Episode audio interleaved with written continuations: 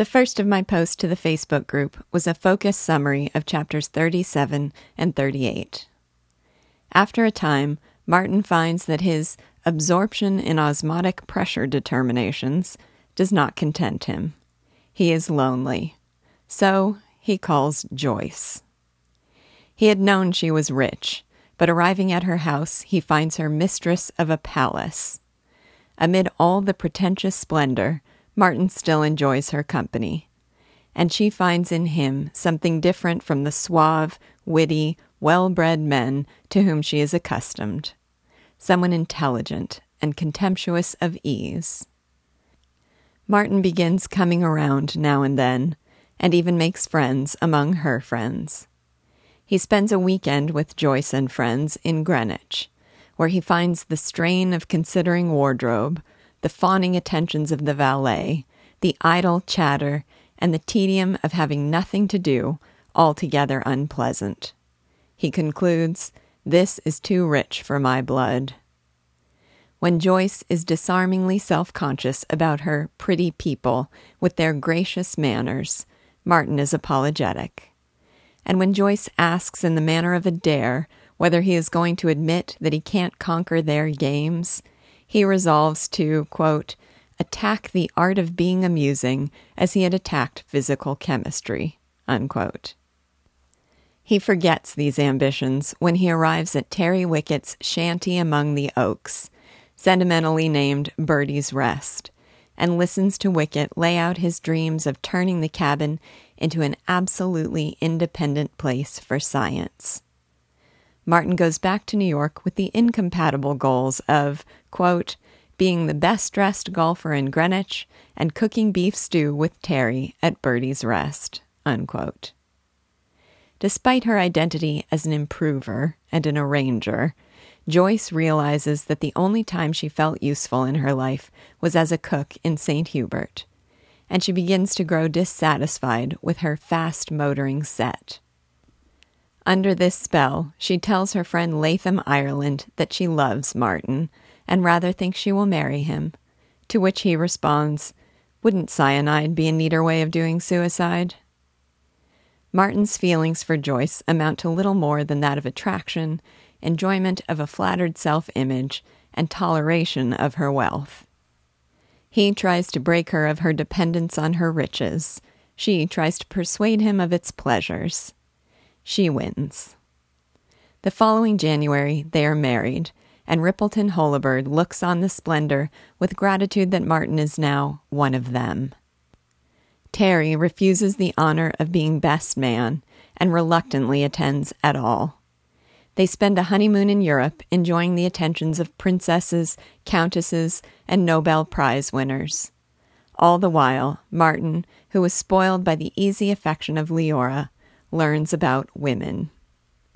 While Leora was hummingly content to sit wordless while he worked and to withstand his neglect, Joyce requires his attention to her birthday, her taste in wines, and her hats.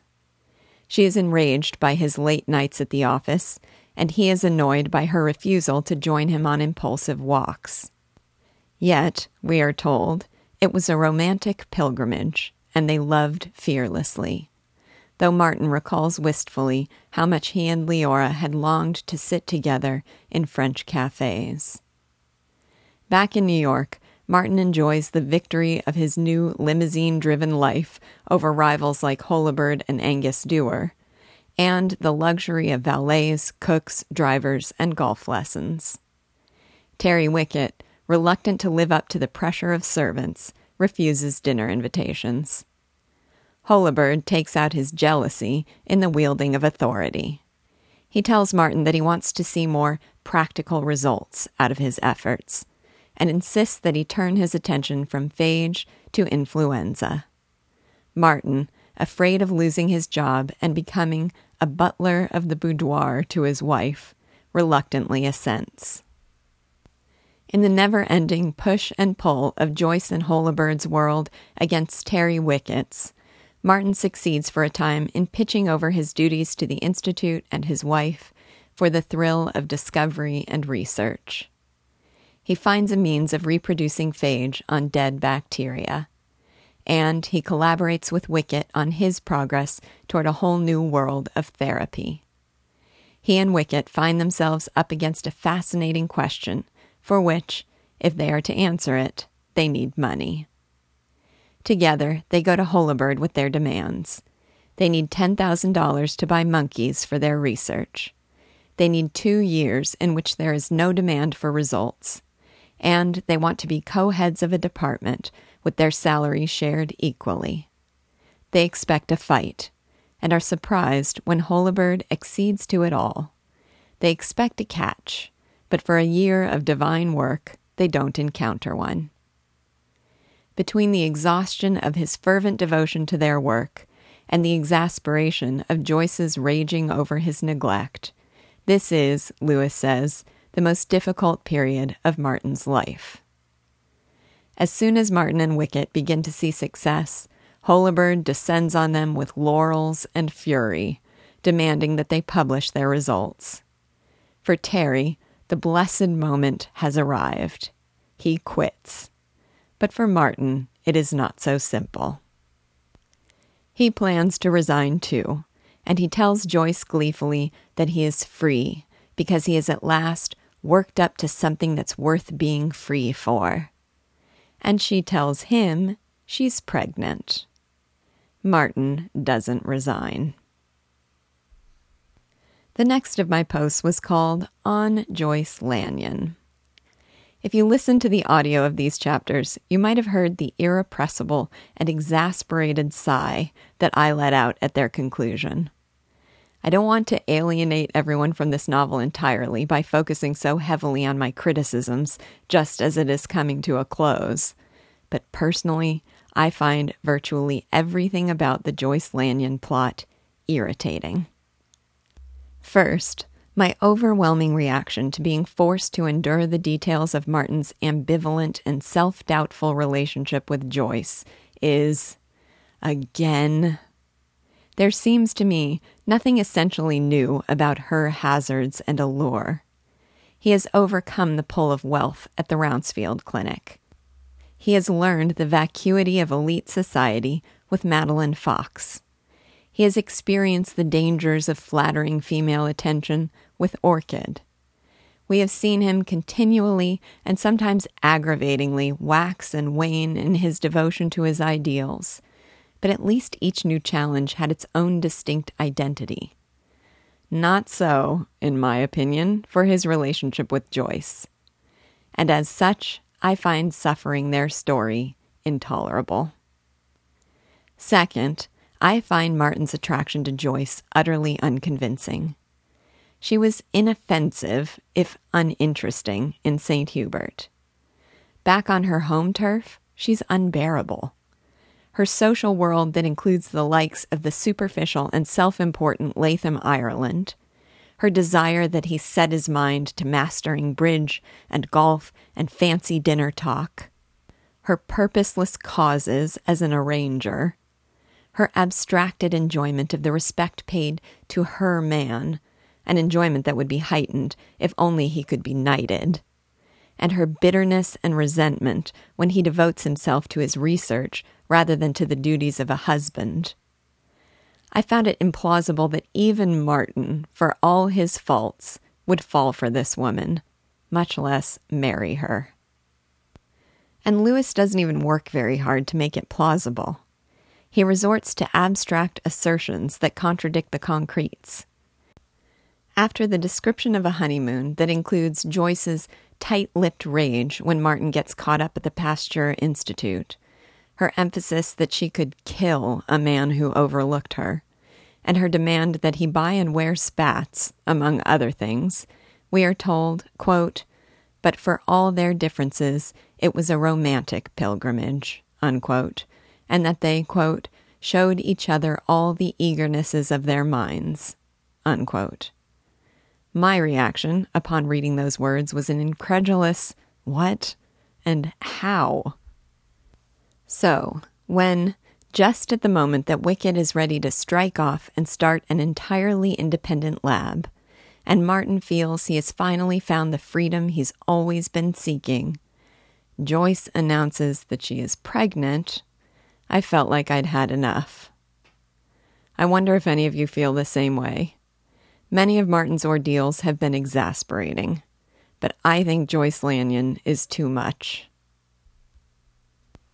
And the last of my posts was called Some Favorites. I fear I've run the risk of being so negative that you might understandably ask, then why did you have us read this book? But I can assure you that even in light of my frustrations, I'm deeply glad that I've read it, and read it with careful attention. I'm glad for the painstaking working out of a man's conflict, existential and psychological, between a commitment to the ideals of truth and science and the pull of practical material success. I'm grateful for the penetratingly insightful characterization of arrangers like Capitola McGurk of public health do gooders like Pickerbaugh, of manipulative flirts like Orchid, of pretentious social climbers like Angus Duer, and so, so many more. We can all now claim in our literary repertoire a vast array of captivatingly drawn types. And I've enjoyed, repeatedly and endlessly, Lewis's talent at turns of phrase that give vivid and palpable life to the objects of their description. So, to end on a more positive note, let's focus on a few gems from these chapters. I loved his description of the charmless and undifferentiated perfection of palaces, which, in their grand austerity and absence of the personal touch, are all essentially alike and unlikable. Whether or not this is a universal truth, it is an astute and relatable observation, and well made. Quote, Hers was a palace, and palaces, whether they are such very little ones as Joyce's, with its eighteen rooms, or Buckingham, or vast Fontainebleau, are all alike. They are choked with the superfluities of pride. They are so complete that one does not remember small endearing charms. They are indistinguishable in their common feeling of polite and uneasy grandeur. They are therefore altogether tedious. Unquote. I love Lewis's power to bear Latham Ireland's soul in a single, deceptively simple phrase. Quote, this was Latham Ireland, an achingly well dressed man of fifty, a competent lawyer who was fond of standing in front of fireplaces and being quietly clever. Unquote. Idleness, attention seeking, pomposity, superficiality. I think all of these are effectively and piercingly captured in the simple suggestion that he was fond of standing in front of fireplaces. Could Holabird's bitterness over his lost superiority to Martin in the realm of wealth be better captured than this? Quote, but now Arrowsmith, once the poorest of them all, came by limousine with a chauffeur who touched his hat, and Holabird's coffee was salted. I read that and thought, his coffee was salted. What an effective idiom. I wasn't familiar with that saying. That's because it isn't a saying.